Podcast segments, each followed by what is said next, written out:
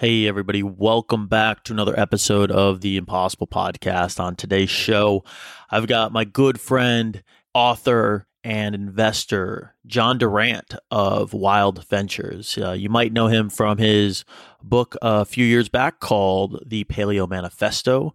Wild Ventures is his most recent focus. They make a bunch of investments in the health, food, paleo, fitness space, and some of the companies they invested in are some of my favorite companies: uh, Thrive Market, Exo Protein Bars, Beekeepers Naturals, greatest dot com, and Primal Kitchen, which was recently acquired by Kraft Foods. So if you guys know Mark Sisson and Primal Kitchen, that was a huge exit recently. And so we had a great conversation here talking about how he got into the paleo slash fitness space and how he structured his business and his fund and his lifestyle in a different way than most other funds do.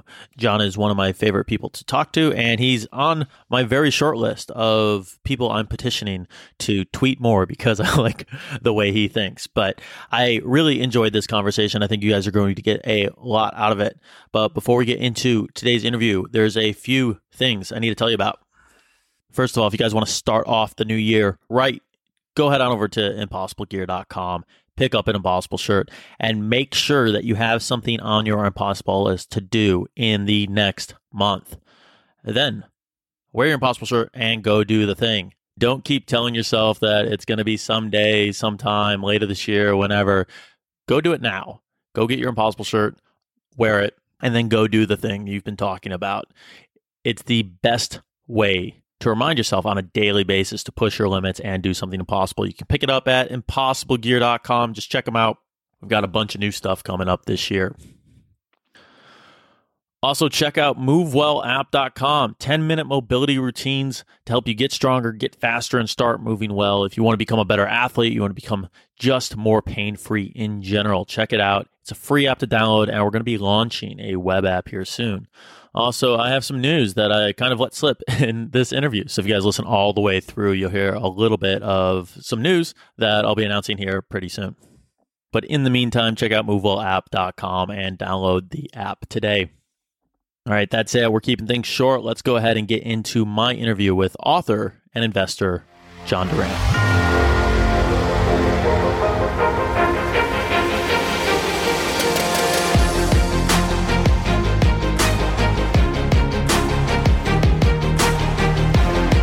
All right, guys, I'm here with John Durant, founder of Wild Ventures and author of The Paleo Manifesto. John, thanks for coming on the program. Yeah, thanks for having me. Awesome, man. So I've known you for what, the last three, four, five years, something like that. Let's go ahead and give people a little bit of your background, how you got started with writing, and then we can get into some of the cool stuff that you're up to now. Yeah, so if I really go all the way back, I became obsessed with evolutionary psychology in my senior year in high school. Ended up studying it a little bit in college and realized it was a powerful approach. Got into paleo in two thousand six, working a desk job in New York and just energy spiking and crashing, put on some weight, whatever. Realized it was through Art De Vany, read his essay. He was an early paleo figure. Totally clicked with me, having taken an evolutionary approach before. I was like, oh yeah, this is, for any species, you would look at what it does in the wild and what, what it's adapted to as a starting point for what's probably healthy today. And it doesn't give you every answer. It doesn't mean new stuff can't be good and doesn't mean life in the wild was perfect. But it's in terms of like eighty twenty stuff, it's a good place to start. It was a hobby, side hobby for a few years. Started a meetup group. It was the first paleo meetup group in New York. This is like five years before paleo was like even like normally like aware. oh six, it was. It was very early. I mean, Cordain had his books out or book out.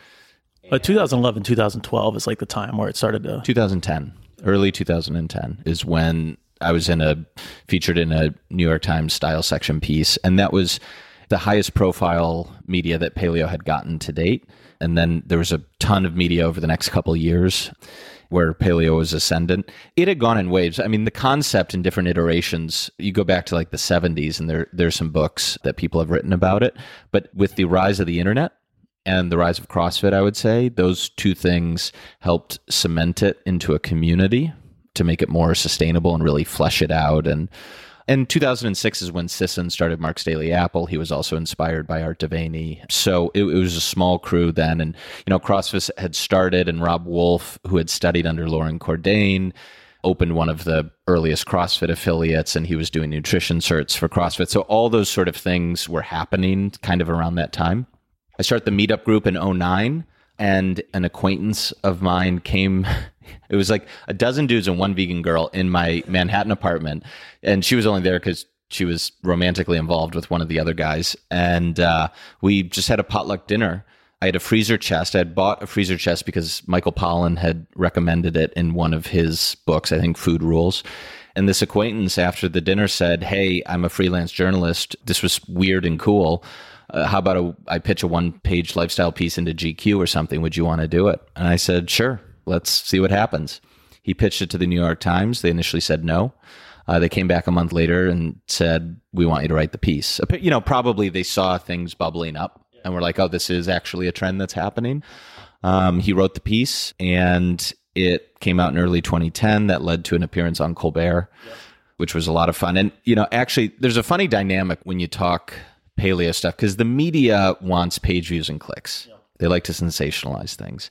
And what ends up happening is they'll sort of subtly be like, "Are you sure you should be wearing a shirt right now? Why are your shoes on? Shouldn't you be eating raw meat straight off the bone?" Wink, wink. They sort of know what they want to see. They have like a stereotype in their head, and they encourage people who are... Well, it's a show, so they're trying to make you into a show. That's right. Yeah. That's right. And I can have a sophisticated conversation about evolutionary biology for two hours, and then what comes out the other end is this like silly caricature. So at the beginning, did you have like the long hair and the beard? Because that was like the thing. That was the thing uh, initially. They're like, "Oh, like Paleo Jesus." I mean, yeah, the producer of Colbert told me on like a pre-screen call, "Don't get a haircut before the show," because this is part of the shtick. But on Colbert, the dynamic was reversed. Like he was the wacky, crazy one, and I got to be reasonable in contrast, and that made a huge difference in how the ideas came across. It was framed totally differently. You know, I could laugh at it. Yeah, there's some silly stuff. There's some goofy stuff. But here's why it broadly makes sense. And people are like, yeah, it was sort of a powerful example of how something is framed in the media can really make people interpret it in a different way. Uh, so that happened. Was able to get a book deal through some of the media stuff. Wrote the book. Paleo Manifesto came out in twenty thirteen. I mean, I can jump into the venture stuff and... Yeah, yeah. Paleo Manifesto was twenty thirteen. Yep. That was like the thing for a year or two years. Yep. And then you started getting into venture stuff. Yeah, well, I mean, I was actually starting to get into venture stuff before Paleo Manifesto came out. I was sort of known as the paleo guy in New York and beyond New York, but and startups started to reach out to me organically. Just, you know, sometimes it was like, "Hey, are these ingredients paleo?" Or, "How do we get on to so-and-so's podcast?"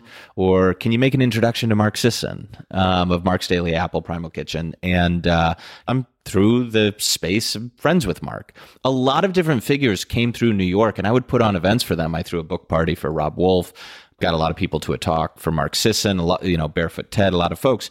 I just tried to help them.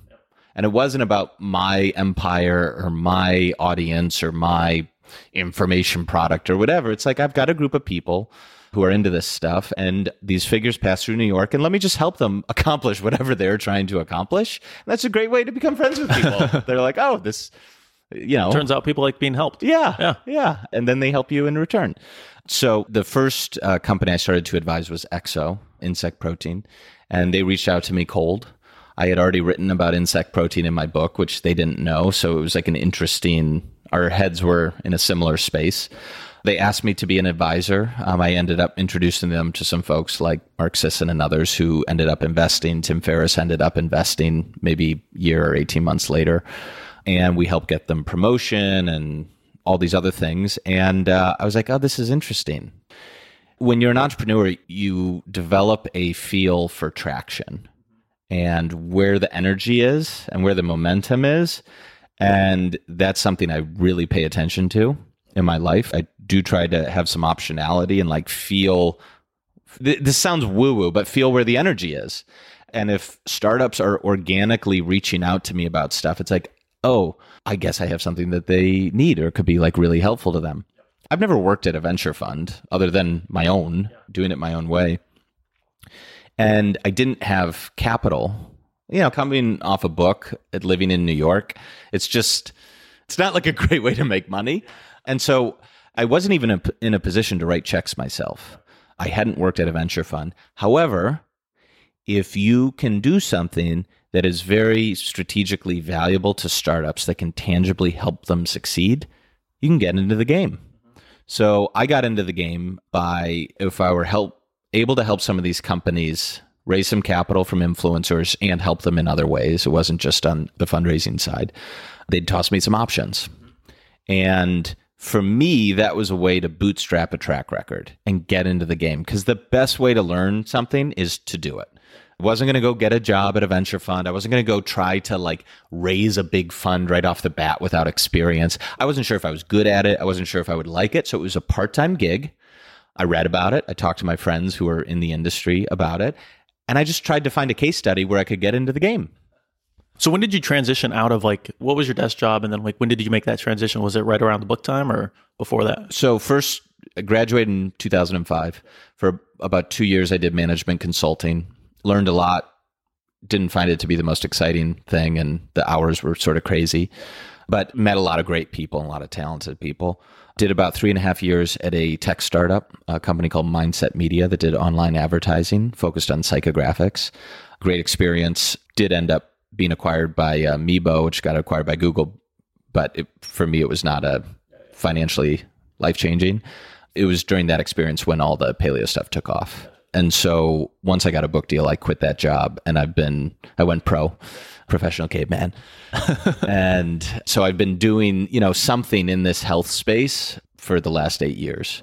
And then the venture stuff, I guess it was early twenty thirteen when that started to take shape with the first opportunity, and my, and Paleo Manifesto came out later in twenty thirteen. So you start seeing some of these deals come your way and start like having interest from these companies inbound, which is kind of a nice way to deal with that instead of having to go out and chase people. They're coming to you. That's right. So they're basically just on that in terms of deal flow. There are basically three types of reasons that you get invited into a deal. One is you're friends with someone. It's like you're just your social network. Two is you provide strategic value. And the third bucket is just capital. And you want to be in the first two buckets, because if you really all you have to offer is capital, there's adverse selection. So the best founders, the companies that are already taking off, that have traction, they have multiple sources for capital. And so they're smart, they're optimizers, and they want, as their investors, the people who, it's really one of two things, who they like, because entrepreneurship is hard and it's a long road, and you want to like the people that you work with, and you want them to have your back, and then people who provide value beyond the money and can help the company tangibly succeed. Venture is a space where the vast majority of your returns will come from a relatively small number of opportunities. It's a power law industry. And so within a portfolio, the top investment will make more money than all the other investments combined. And it's sort of, you see that fractal pattern. And so if you are going to get into venture, you need a strategy to get into those types of deals, to either spot them early or even after they're taking off, be able to get into them. And it's just not capital, because capital is a commodity. This guy's dollar is just as good as that guy's dollar if you're just measuring the dollars. So if you're going to get into it, you want to be the best at something. Whatever you do, it could be online, it could be branding, it could be product formulation, it could be whatever it is. You just want to be awesome at something. So the best people will reach out and say, yeah, we'd love to have you on the team. Like, how can we get you involved? You see like a crude version of that on Shark Tank, where people like, you know, like all the sharks went in. Yeah. So people start like picking out the people that they're interested in working with. But if nobody's interested, then they're like, I guess we have to work with Mister Wonderful. Yeah. And nobody's, nobody's ever excited about that, because there's always some more sort of royalty they have to pay well, out. I love the show. People should realize that's not how venture investing yeah. works. Both in terms of like the company profile that you often see there. I've seen like four companies on Shark Tank where it's women's shoes, and you buy like the one base shoe, and then you can like attach different covers so that instead of buying four pairs of shoes, you just buy yeah, one. Yeah. I had to stop watching when I saw like the eighth cookie recipe. Like my mother's cookie recipe is so good, and we're making a lot of cookies now. And you're like, there's only so many of these companies I can keep watching. Yeah, so. yeah. uh, had to give up on that. Yeah. And, and like the way they sort of structure deals are sort of odd. Like all these like royalty deals aren't typically how venture deals are structured.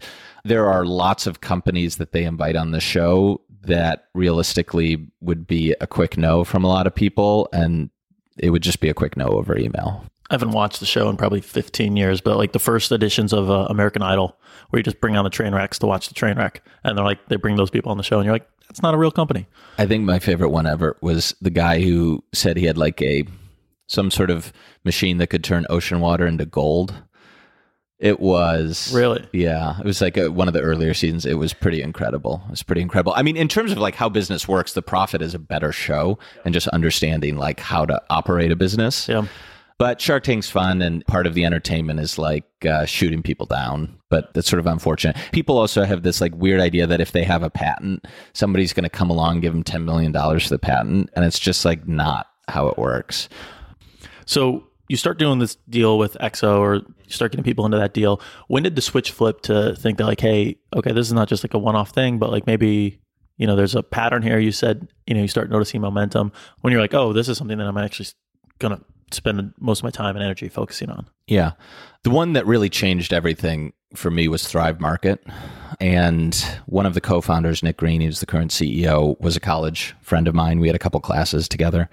And we remained in touch after college, had a similar group of friends.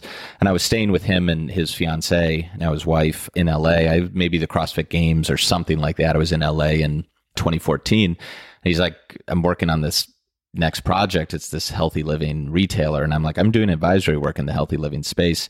And they had gotten turned down by every V C they talked to. Him and his uh, co-founder, Gunnar Lovelace, the original founder of the company. And they both had had successful exits in the past. They sort of like fit the profile of someone you would think it would be like easy to get V C funding, and like fifty of them all said no. And from a V C perspective, I can sort of like understand why. Basically three reasons. One was retail is not a winner take all category. So V Cs like opportunities where it could be a one hundred billion dollars exit if it takes off because you swing for the fences. And Amazon could be winner take all, but like, you could see that it could be worth one to fifteen billion because that's what like a tier of retailers were. But like it was hard to make a claim that it would be like a winner take all. Gotcha. Some V Cs won't invest in a company that might one day have to compete with Amazon, just as, like, as a general rule, because they're so good at execution. They're more fearsome than probably any other company. And, and they're willing to like take losses to drive people out of business. Yeah. What's his saying is like, your margin is my opportunity. Yeah. That's his like quote. Yeah. And, like, and, oh, okay. And look, like Amazon bought Whole Foods. Our mission at Thrive is to make healthy food more accessible for everyone. And if Amazon and Whole Foods helps accomplish that mission, that's a good thing. And that's why we're doing this. And so that's why we're doing it. So in a sense, I also want them to succeed. And it's kind of like weird to say because it's competitive with it and I'm not just like blowing smoke. You know, and the third reason that they got turned down is if you're a retailer like stocking a lot of inventory and S K Us and doing your own fulfillment, you have to hold a lot of inventory. And that requires a lot of working capital. So there were some just reasons why structurally it looked like a very difficult business to get off the ground. And from my perspective, it's like, well, we knew that a bunch of our followers in the space, ourselves included, wanted a service like this. Because I was buying stuff from five different sources. It was like my farmer's market, the local Whole Foods, my local grocery store that wasn't Whole Foods, online, at Amazon, direct to a brand site. I was like all over the place. And to have one place that I could go and get like all my pantry stuff. So, so real quick, Thrive Market is Whole Foods meets Costco. It's an online membership. That's and, correct. And you get like this. I don't think we, yeah, we yeah, cover that yeah, real quick. So it, just, yeah, it's, it's sixty bucks, sixty bucks annual membership like Costco. And then you get twenty-five to fifty percent off a bunch of non-perishable, non-G M O, mostly organic, like healthy products. So you were going to a bunch of different stores and you realized. Yeah. And it's expensive. I mean, Whole Foods is a whole paycheck. And Instacart is a premium on top of Whole Foods yeah, or yeah, wherever yeah. you're getting it from. So that's not like the low cost option. It's a convenience op, premium convenience option. And then, you know, it's just understanding that if this were to take off, it could be incredibly strategically valuable to be at the center of the health e-commerce ecosystem for book launches or for whatever, whatever the case may be. So from an influencer's perspective, the investment was sort of like a no-brainer. It's like, we want to see this in the world. This is the type of company that can have enough scale that it can change the food system, change the supply chain, and tell company stories. There are all these companies out there that have incredible stories about the founders, about what they've done on the supply chain, how they source things, all this stuff. And in a typical brick and mortar retailer, you don't get a chance to tell that story, but online and with video, you can. So we actually tell the story of different brands much better than like any other retailer anywhere. So that's exciting. So I brought in about a half a dozen people into the seed round at Thrive, and then another thirty-five, forty or so investors over the next eighteen to twenty-four months, most of whom were, were influencers. And then Gunnar and the team at Thrive, they really ran with it and brought in, used that initial momentum that we did together to bring even more folks. So it just sort of built on itself. And that's what we like to see. We like a founder who runs with it and creates a movement, an alliance. And Thrive took off. I mean, you know, within six months with no paid marketing other than affiliate commissions, they were on a like a mid eight figure run rate and were able to raise a thirty million dollars Series A. Suddenly all the V Cs wanted to invest, yeah, yeah. you know, it's like they flip a switch, and it's actually really easy to invest when it's just like looking at the hockey stick. If you see the hockey stick invest, like a monkey can do that. And the people that I brought in who are authentic health figures who legitimately believed in the mission, they were the ones who were most successful at driving the business, not the A-list celebrities. A-list celebrities are dramatically overrated, not the celebrity chefs, not the professional athletes. Sometimes if one of those people really gets behind something in a big way, it can work. But I see all these companies in L A that they get excited about the celebrity shit. And it's like, oh, a twenty-five K check from so-and-so. First of all, they're so wealthy that twenty-five thousand dollars doesn't matter to them. They have huge egos. They're not good at digital marketing. Their followers don't follow them because of X, Y, and Z, you know, some like food thing. They follow them because like they're hot or whatever. You know, so Thrive really worked. I moved out. In V C, you're not judged by your failures. You're judged by your successes. And you only need a few big ones. And people start to treat you like a genius, even if you're not. Really, it's great founders make me look good. That's the most important thing when you're investing, because the founders are the ones that are going to solve the thousand problems that inevitably come up as you build this business. Like, I'm not going to be solving all those. You know, we can help with promotion. We can do what we do, but like we stay in our lane and we do what we do and we do it really fucking well. So what do you see in those founders when they come to you? What did you see in, in the Exo guys and then Thrive? Like, are there specific traits that you kind of notice or yes. you keep an eye out for? Yeah, absolutely. And I have a few like heuristics that I feel emotionally. Like one is when Wild Ventures gets involved, a lot of influencers will invest and then promote. Do I feel comfortable making an introduction between this founder or founders and other people who are in my inner circle, whose relationships I value a lot, who are busy people? Can I make an introduction and then walk away and know they're going to have an intelligent, thoughtful conversation and they're going to handle themselves professionally and intelligently? And so if I feel a pit in my stomach about making an introduction for someone, I turn the other way and run. That's just one that I can feel on a gut level rather than just like analytically going through. We look for, obviously, for people that are tenacious, and intelligence is important, but like tenacity and not taking no for an answer.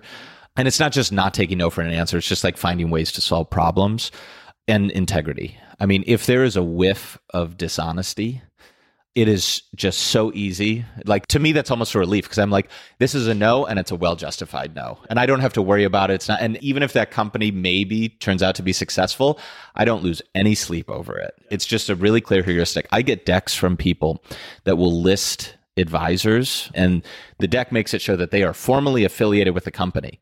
I often know those people. So I text them and I say, do you know you're in this deck? And if they say no, I'm like, oof, that's bad. I'm all for leaning in. I'm all for like being aggressive and sort of act first and apologize later. But there's also a line, and there's a line where it goes into deception. I routinely come across that. and, th- and then there there are situations where someone will tell me that someone is investing or committed to investing. I mean, someone told me once that a person at Thrive was going to invest, and I don't think they fully realized that I like work out of the office there. So I got off the phone and went as that person if they were investing. They're like, I never told them I was investing. That's like an immediate no. Because if you are going to have a long-term relationship with someone, like five to ten years long, trust is slow to come and quick to go. You're basically dating them for... You're, you're, mar- yeah. you're marrying them. Dating is the process before you decide whether you're going to invest. Then you're in a relationship with them for five to ten years often. And you just can't have a lack of integrity there. So that's a very big deal. I've had a couple partnerships where we drew up the contract at the beginning and was like, we need to have the contract from a legal standpoint, but if I actually have to use it, if I'm actually worried about having to like reference it in the future, like I'm probably just not going to do the deal in the first place. We have to have it legally, whatever. But like, I actually just bought out my partner. I don't know if I've told anybody on this podcast yet, but uh, I had a partner on MoveWell and I just bought him out, and it ended up going over really well because he was a good judge of character from the get go. And I was like, I want to work with this guy no matter what. And we had some extenuating circumstances. I'll have Dimitri on here at some point and we'll talk about the whole thing. But uh, it was like, do I want to work with Dimitri, first of all? And you have no questions about his character, no, no issues along those lines. It's like, okay, it doesn't matter what's on the contract. We're going to figure this out. Well, I agree with a proviso, because definitely the vast majority of these situations where there's a disagreement never make it to lawyers and shouldn't make it to lawyers. Lawyers can't solve your problems, basically, your business issues. However, it is important to have terms, because people's attitudes change over time. Like if they come to you and they don't have a product in market and there's a lot of anxiety about whether this is going to take off, that person acts very differently than the person three years later where things have taken off and they think they're a genius and it's all due to their own inborn brilliance. It's good to have for expectations, and, and it, it sets like, hey, this is what, yeah. and you have references for it. Yeah, even if it's just like a, a list of bullets, that's more important than like some of the legal stuff. Like you do need to get the legal stuff in place, but a, like a list of bullets so that there's clarity over broadly who gets what or what parameters you're within, that is important, because when people's situations change, their views change. It's good to have a, as a reference document, but it's like, it was a smaller deal and it was one of those things where it's like, if I have to use a lawyer, then like we, I shouldn't even be in this yep. in the first place. Yep. But from an expectation standpoint, it's like every, every yeah. time, every time you're like, oh, like if you think, oh, he's a good guy, blah, blah, blah, blah, but you don't have the contract, like you almost need the contract to like reference back to like, who were you when you started? And if things change, if things, extenuating circumstances like change, you always have the reference to like, this is actually what was agreed to. And, and, and you need to know whether you're fifty-fifty or eighty-twenty. There are situations like that. So like if you get the parameters and that basic stuff, then, you know, there's some companies that I work with now where, you know, we haven't hammered out the exact advisory contract, but we already have an email, like what the guidelines are. I'm deeply embedded with these people. We have dozens of common friends, and there's more like flexibility and grace in that relationship. Yeah. You do not want to get legalistic. You're in trouble if you arrive at that place. Yeah. So twenty thirteen, twenty fourteen, you invest in Thrive and then you come out here? twenty fourteen is when I get involved in Thrive. It's April. I got involved pre-launch, and then they launched in October of twenty fourteen. So by early twenty fifteen, it's taking off in a big way. I leave New York in mid twenty fifteen, spend a little time in Austin, then end up in L A. And it was just the right place to do Wild Ventures full-time. So now I'm doing it full-time. I've got, again, people, they just want to see if you can deliver winners. And as soon as you deliver something that looks like a winner, then people are like, they want to work with you. So, you know, got a website up, started to do it full time, raised a small fund from the Thrive co-founders. That was actually part of our agreement when we got started. I said, guys, if this works, I want to get a fund off the ground and I would love your support with that, because I'm taking a risk on you guys. And if this works, it's not just like the financial result. I want to take this to the next level. And they, two years later, or, you know, a year and a half later, they totally followed through on that. They've found ways to lift a lot of other people up, whether it's Sisson with Primal Kitchen and other folks like that. So, so moved out to L A, work out of their office. I have an angel, I started an AngelList syndicate, which is, for people who aren't familiar, AngelList is an angel investing platform. And syndicates are a way to, they're just pools of investors who invest together into something and will invest as one entity AngelList will form an L L C. It can have up to ninety-nine members. People can come in for a variety of different check sizes. That all gets bundled together, and then we'll invest in a company. And th- the reason why we structure it that way, in part, is fit is very important for this influencer model. We only are going to invest in stuff that we believe is healthy. We're very serious about that, because if you're talking to a Sisson or a Wellness Mama or a Chris Kresser, their reputation is incredibly important to them. It's incredibly important to me. And they are not going to sacrifice their reputation for a twenty thousand dollars angel investment. Like, their reputation is worth, like, you can't put a number on it. So most things we just say no to because we don't believe it's healthy. There's like a bunch of sugar in it. We're like, sorry, we're not going to promote that. Like, really easy no, pass. And there'll be companies that are taking off, and people look at me like I'm crazy that we're passing on it because it just seems like free money or risk-free money. There's no such thing. But I'm like, guys, it has twenty-five grams of sugar in it. We're not promoting it, period. There'd be immediate backlash, and we don't believe in it. Yeah. So let's talk about that model for a second, because I think that's different that I've seen from you versus maybe larger funds that, like, okay, all these big funds raise based on the notoriety of their reputation. And you sort of, you have a syndicate and then the fund, and you kind of collect all these, let's say micro influencers, but they're not micro anymore. They're like, right, you know, mid-tier, but super influential within their niche.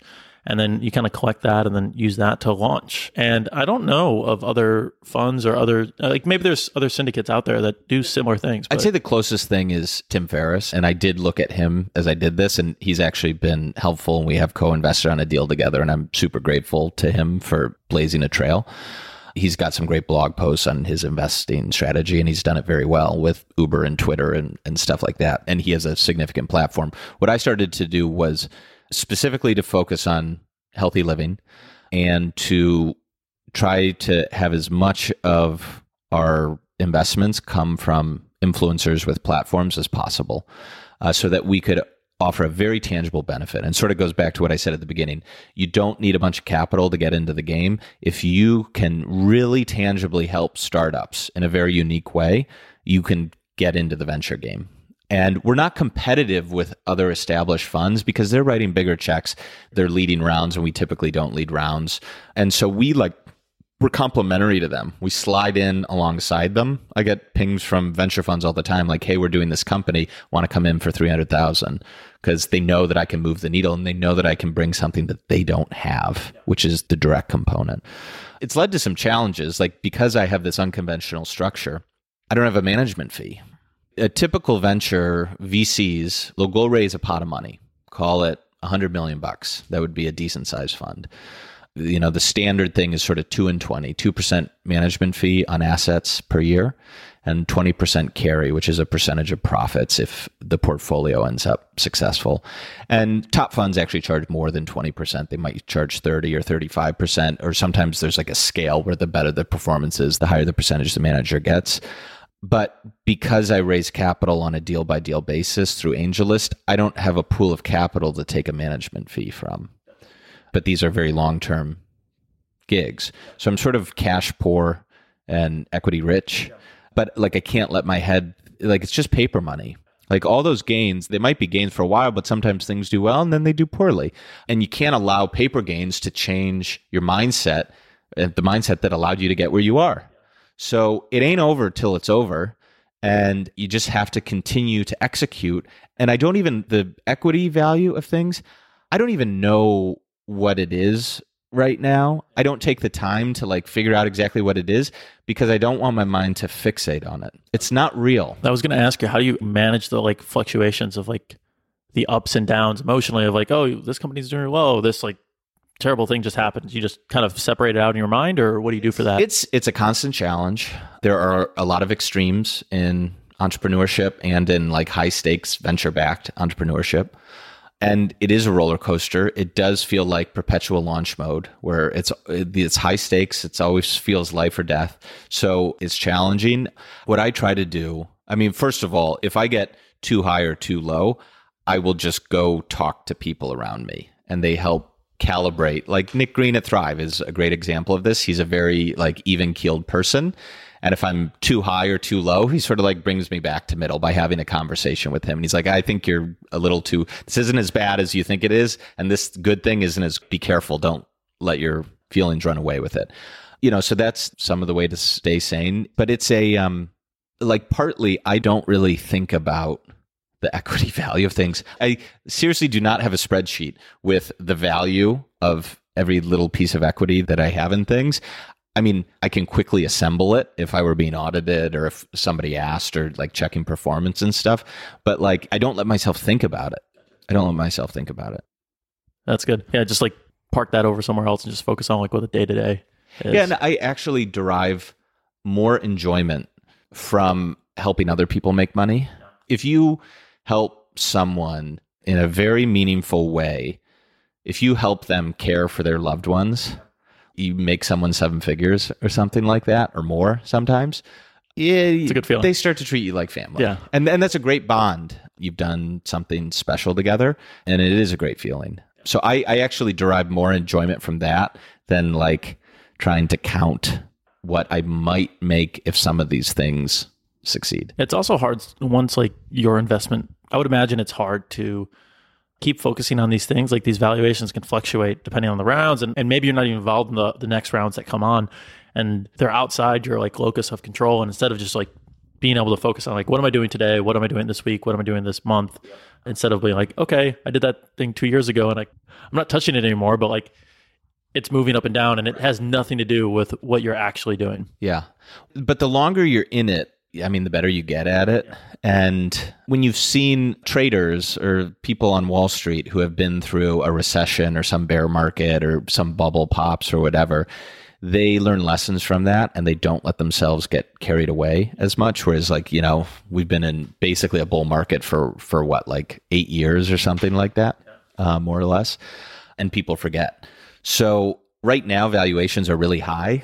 And I've just been through times where I'm like, where valuations were nowhere close to this for the amount of traction that someone has. And when you've seen, like, you don't get carried away with that. I'm like, sorry, the returns just aren't here. So we're not going to get behind this. Meanwhile, like founders will be like, oh, somebody's raising money at a seventy million dollars valuation and they haven't launched. I'm like, yeah, pass. Yeah. So one of the things that I found I always have to remind myself of, and I would imagine there's a similar type thing in the venture world, is lagging indicators. And sometimes you're like, oh, I'm doing really well right now, but it's because something you did two years ago or three years ago. Sometimes it's easy to conflate the idea that like, oh, whatever I'm doing now is causing however my current situation is. So like, one, do you run into that? Two, how do you kind of avoid that? Or you just focus on like the day-to-day, week-to-week type thing? Like, this investment I made two years ago is like killing it. I am so smart right now. Like, like how do you, how do you keep finding those types of deals, or yeah, so putting yourself in those situations? Yeah, it is difficult, and I don't have all the answers. And if you talk to other professional V Cs who are actually thoughtful and honest people, they will also tell you that they don't have all the answers. And there is an element of luck involved, and you really can only start to see like how skilled people are over the course of decades. Um, so there's that. You know, I'm running into this situation right now. We're very grateful that we just had our first exit. So Primal Kitchen got acquired by Kraft Heinz for about two hundred million dollars. And Mark Sisson and his co-founder, Morgan Bueller, they're both phenomenal founders, you know, built that company in basically four years. Pretty remarkable. And um, it's a lot of congratulations, getting text messages from people. And emotionally, I've definitely felt excitement. Also felt relief, because being on the inside, I know there are negotiations happening. I know that there's bidding happening.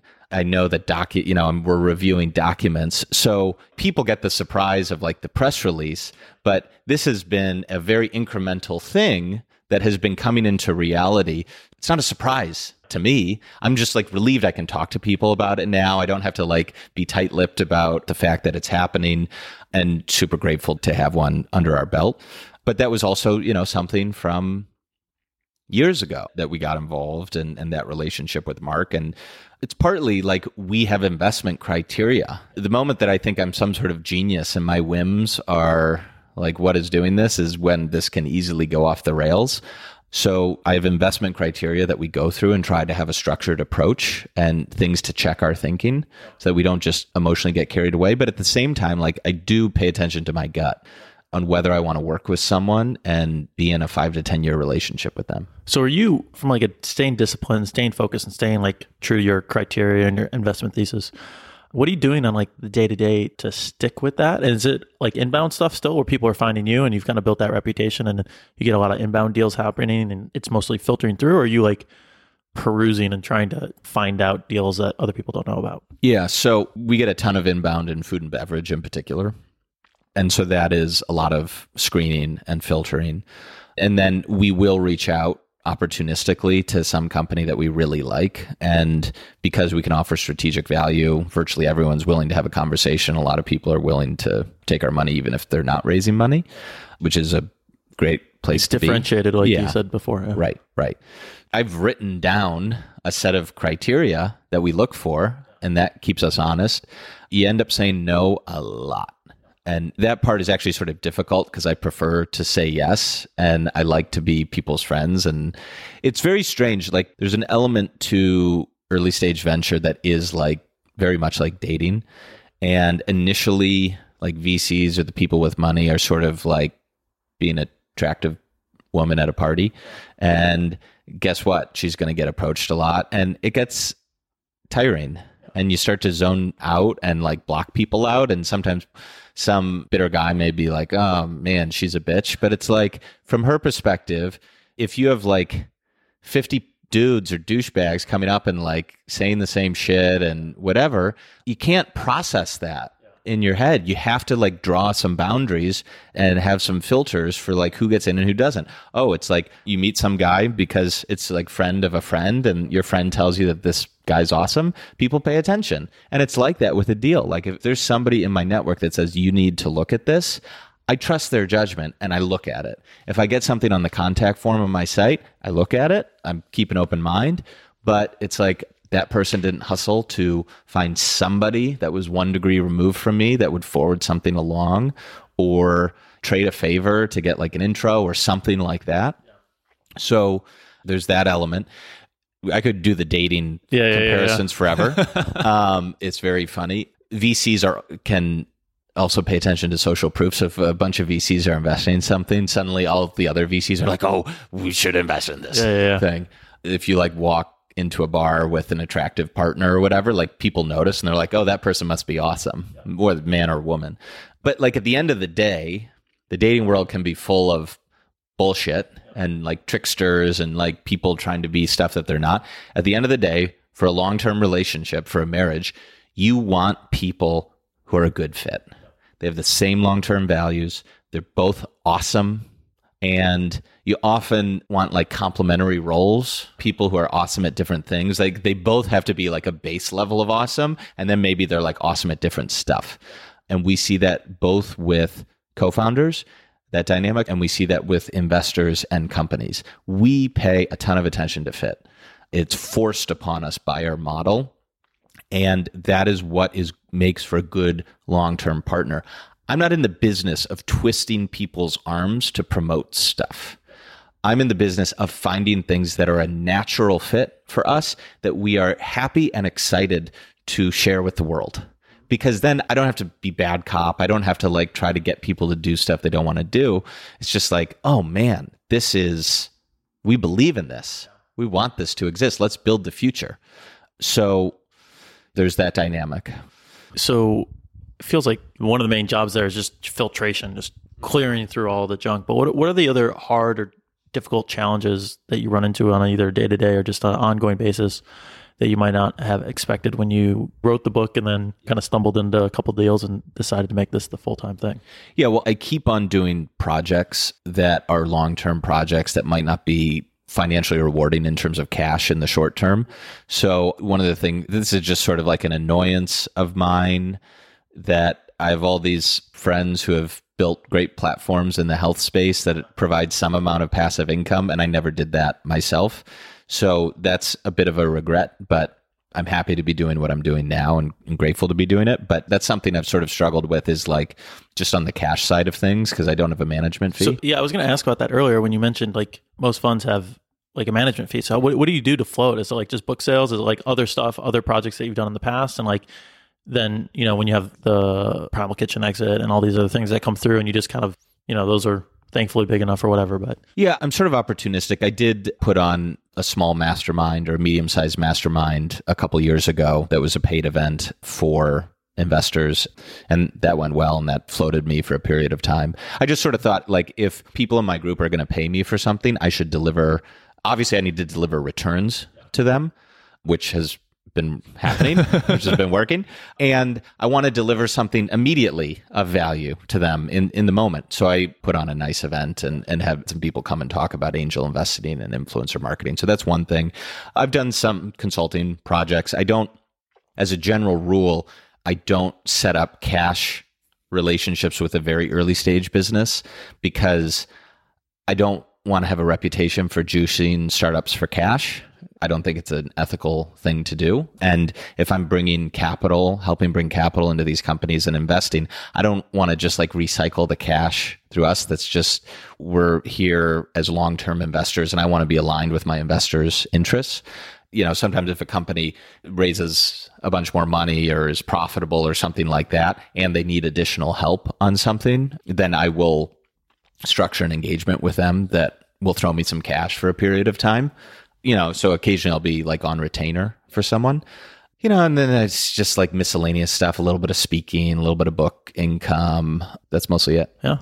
That's kind of nice because like if you have enough of that, then you can just like focus on the, the long-term things where you don't have the cash, but long-term partner, like sort of the way that I think about money in terms of these long-term projects is there's, it's not like a specific number. I have, for me, I know there's like an amount of money that's life-changing and an amount of money that's not. And those are the two buckets. I, for the most part, try to only get involved in opportunities where if it's a success, it's a life-changing amount of money. Do you, do you have a number for that? To me, it is a particular type of lifestyle. It's hard to talk about this without sounding obnoxious. Yeah, yeah. And so I don't... I've heard anywhere from like, uh, you know, like a few hundred thousand dollars to like fifty million dollars. Like people like say like, that's my number. And you're like, it's completely different based on everybody's individuality. But what I would like to do is, without having to work much, if at all, make low to mid six-figure income, which, I mean, if I can't be happy and live a great life from that, the problem's with me. Definitely the problem's with me.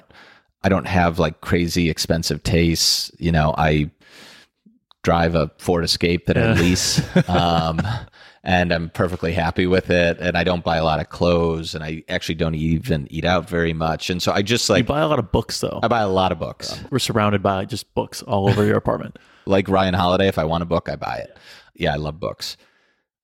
I am going to write more books. And I'd like to be able to do that without any financial pressure. So, you know, for me, I'd love to make five to ten million bucks. That That is what I'm shooting for. And, and I... think with that amount of money, I can, you know, set things up so that I don't really have to think about money. Yep.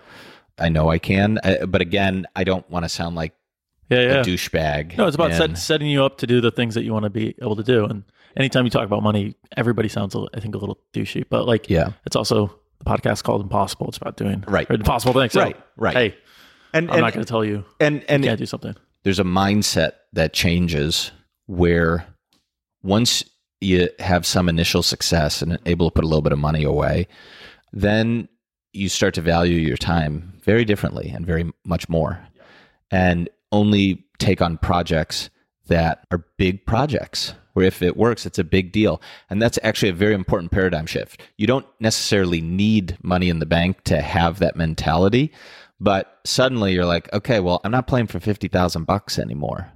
Um, and so if I'm going to spend my time on something and it works, it needs to be like a really significant result.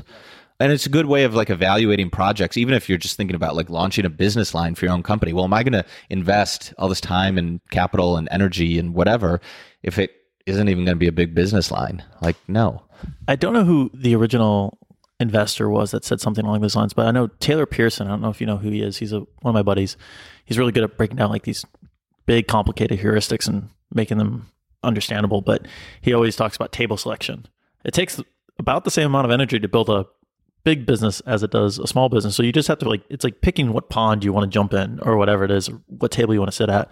You're going to spend that amount working on anything anyway. So to make anything successful, it takes a lot of work. So make sure that your vision is big enough, or that the game that you want to get into is big enough for what your end goal is. Yeah. And I'm in a space right now where I've made a decision really over the past eight years.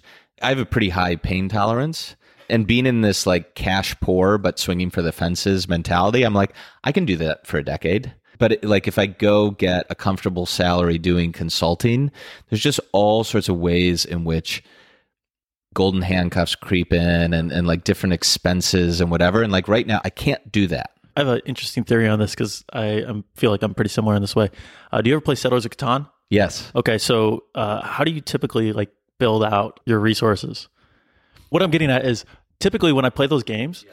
Monopoly's another one. It's like, I just end up buying all the assets. And then I'm like, I don't have any cash on hand. And then I'm like, there's all these points where if something goes badly, you're like, this is going to, but I have an insane risk tolerance where you're just like, this is the strategy and this is going to pay off. And you just got to hang on until it like kicks in. And uh, I realized in a couple of my businesses, I was like, man, I, uh, I'm really playing like the long game here. I probably should like do some like shorter wins, whatever. And then I realized I'm, I'm just like playing business. Like I play all my board games. Then I realized that I was like, oh, you know, this is going to be hard. This is going to be a high pain tolerance or whatever. But like, I'm going to get through this. I'm going to be totally fine. And this is going to play out okay. So I realized I play my business, like play my business, quote unquote. But um, I operate some things in my business. Like I play games or comedic games. And I was like, I recognize that behavior. And I was like, okay, I at least have a reference point for this. And then like, I can see that same stress. And I'm like, it helps me chill out a little bit when I yeah. when I deal with that. Yeah, for sure. I, I totally feel that. There's also an element where I have a personality where I just don't like being part of a big organization. And I like to do my own thing. And I like to show up when I show up.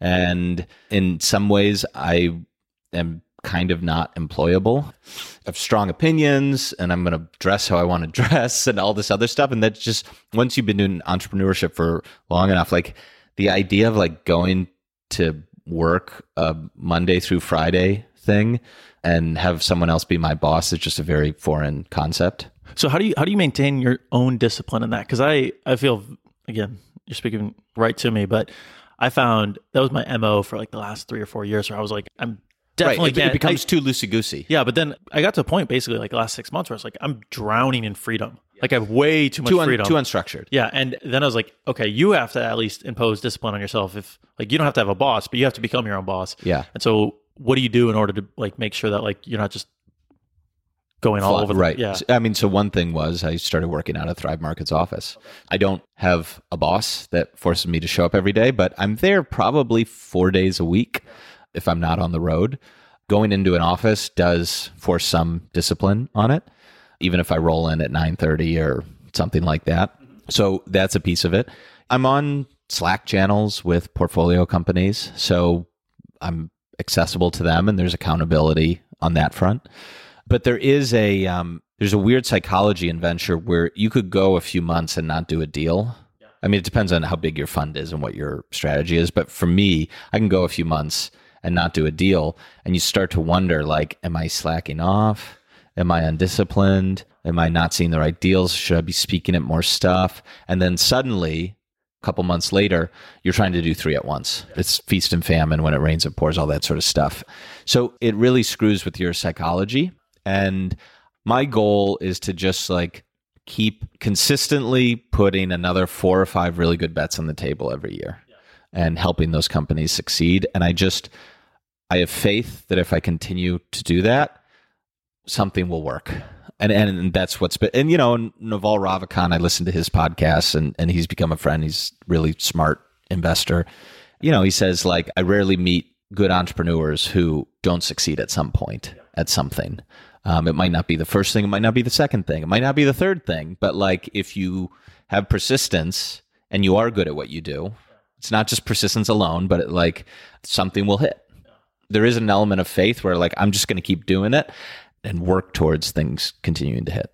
Jordan Peterson talks about stuff like uh, when people get really miserable when you focus on things that like are outside your locus of control. I think that's the terminology he uses. And it's like, if you focus on whether or not deals are happening in the last three months. Like, you can't really focus on it. It's like, what's the goal for this year? What are you doing on a day-to-day basis? Like, do what you can control and then focus on that. I also, part of my constitution is that if I know that I have work I should be doing and I'm not doing it, I feel guilty and I feel anxiety. So I, I have a pretty high, I know there are emails in my inbox right now that I should have responded to a month ago yeah. or longer. And I know which ones they are, and I feel guilt about them. I should probably have a better system and all these other things, but it's partly like right now I'm focusing on my most important things to do. Yeah. And that means I've got to say no to everything else. And sometimes for me, that means I'm not responding to a bunch of emails that I just don't have the headspace for yeah. right now. But it does create some social friction where some people get frustrated with me. And the ideal world is I respond to all these emails and like make a decision on every little thing. I'm not perfect. I'm not totally awesome at everything that I do. Sometimes it's just like there's incompetence there, but your strengths can outweigh your weaknesses. And so I just focus on like, if I can continue to make investments and focus on my three most important things, the rest will take care of itself. Yeah. What's next both for you and like trend-wise? Like, are there different product areas that you're like you're interested in from like the venture side, or that you're seeing things come up, or what part of that health and wellness space are you really trying to get involved in? Yeah, so let, we'll do the trends first. There are some long-run trends or like trends of the last five, ten years that are continuing to play out. Obviously, the you know fad is back, and so we do look at a lot of companies and products that uh, have full-fat versions of some product that is traditionally full fat, but during the low fat era, it was all stripped out and sort of bastardized. And Primal Kitchen is a good example of that because they use avocado oil instead of canola and soybean oil, these obviously bad, unhealthy oils, and gave permission to for people to eat mayonnaise again. A lot of the customers weren't having Hellman's. They just didn't eat mayo at all. Yeah. Um, and, and now we eat mayo again. I think I was one of those people. I was like, I don't like, I don't even like mayo. Yeah. Like, it's kind of a weird whatever. And then the avocado mayo or whatever, it's like, oh my God, it's just amazing. Yeah. So fat is definitely one. We see that with the rise of keto stuff. I do think that keto's jumping the shark in a lot of ways. There, there's always a moment with these different approaches where the weight loss crowd gets interested in yeah. it. And look, there's just like a set of people who are looking for a magic bullet where this diet is finally going to work this time. And a lot of those people aren't even doing, they're not in ketosis. They think they're doing keto, but they're not. They're just doing like low carb. And guess what? If you eat a, enough like keto friendly foods all at once, it's going to throw you out of ketosis. You know, so I think that is going to, it's like, keto the, pa- will, it's like the paleo desserts that you're like, oh, you have, uh, this is all honey, dates, right, forty-seven fruits, and like yeah. you're wondering why blood yeah. sugar spike. And then you had two of them. Yeah. So keto has been around for, in the, at least in the formal medical community, for over one hundred years and sort of longer in history. So it will continue. It's not going to disappear. I do think there is going to be a reckoning with keto in, in the next maybe eighteen months or so, a couple of years. And I'm not totally confident that it will, there'll be a bunch of like keto-focused companies that end up being acquired, but we'll see. In terms of, I've been asked before, but including by some big C P Gs, consumer packaged goods companies, whether like gluten-free is a fad. And it's like, well, there's some goofy gluten-free stuff out there where it's still like highly processed and not good for you, but guess what? It doesn't have gluten in it. And that's silly. But uh, the way I said it to them is like, I'm not going to call the top of gluten-free. I'm not going to play that game. But it's possible that gluten-free is overrated while grain-free is still underrated. So I think we're still at the beginning of moving away from wheat, corn, and soy as the basis of our food system, even if there's some like gluten-free products out there that are kind of jumping the shark. So that is a trend. I do think that um, taking action is actually a big unsolved problem in the healthy living space. Like anyone who's written like a diet book or a fitness book or whatever knows that, okay, well, people may buy the book. Do they read it? And then do they take action as a result? And that is a big unsolved problem. And we invested in a mobile app called Spar, where you do challenges with friends. And so there's some social accountability built in. And it's great. Like if you do the work, you're more likely to get results. You're more likely to be happy about it. And then you feel good about it and you can, you have momentum and you keep doing it. We think taking action is a big deal. That's another theme we look at. Like I like cults. things that have cult followings, and I mean that in a positive way, where there's so many different products in the health and fitness world that require a lot of discipline and willpower. And there's all sorts of fitness apps that are like this, where it's like, hey, if you're really disciplined and you're working out all the time and you're tracking all this stuff, we're going to give you good results. The problem is most people aren't disciplined and having all the willpower and don't identify with being like a fitness junkie. It works for the hardcore people, but it doesn't go mainstream. So we like cults where it's not like a disciplined willpower thing. It's like part of your identity and what you do in your lifestyle. And then on the other spectrum, we like passive interventions. So can this work on the least healthy, least motivated person? Will it still work for them? And we invested in uh, the company that makes the chili pad, thin mattress pad that allows you to cool your sleep surface or warm it, but most people use it for cool. And we love that it is a passive intervention. It changes your temperature without discipline or willpower. You're asleep. Even if you're like the laziest person in the world, you install it, it works. And it helps you. So we like those two poles. Being in the mushy middle is sort of like a weird spot for us. There's lots of activity in the fermented space. Hard kombucha has been really hot. We steer clear of a lot of, if it's something plant-based pretending to be something it's not, we don't get involved in it. A lot of plant-based stuff is grain-based.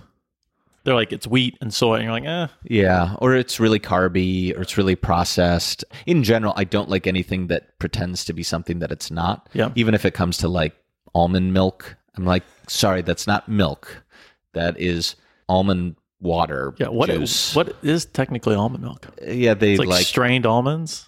Yeah, they yeah. like squeeze it and strain it and add water to it. Yeah, so I, I don't like anything that pretends to be something that it's not. Obviously, direct-to-consumer has gotten really big, um, where there are a lot of brands that uh, start online. They find like their cult following online, wherever it is. And then that provides a basis if they're going to go sell in traditional retail, like you do online first. It generates awareness, customer base. You can figure out what your best products are, refine a lot of things, generate cash, higher margin, better cash flow, direct relationship with customers, better new product launches, all these incredible benefits, and then use that as a platform to go into brick and mortar retail. That's like a playbook that is we pursue and, and other people are pursuing. It's very effective.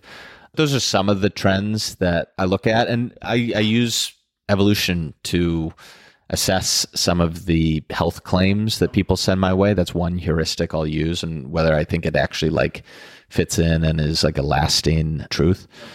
So in terms of, I guess, what's next, I'm focused on doing my four or five deals a year. I'm going to still do that. We've got some exciting stuff coming up that I can't talk about, unfortunately.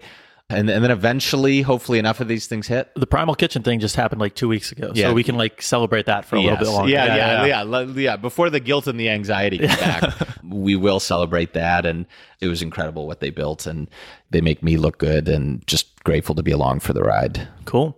So where can uh, people find out more about you if they want to check out the fund uh, and the various projects that you're invested in? wild ventures dot v c is my website, so people can see the portfolio and all that sort of stuff, learn about the syndicate there.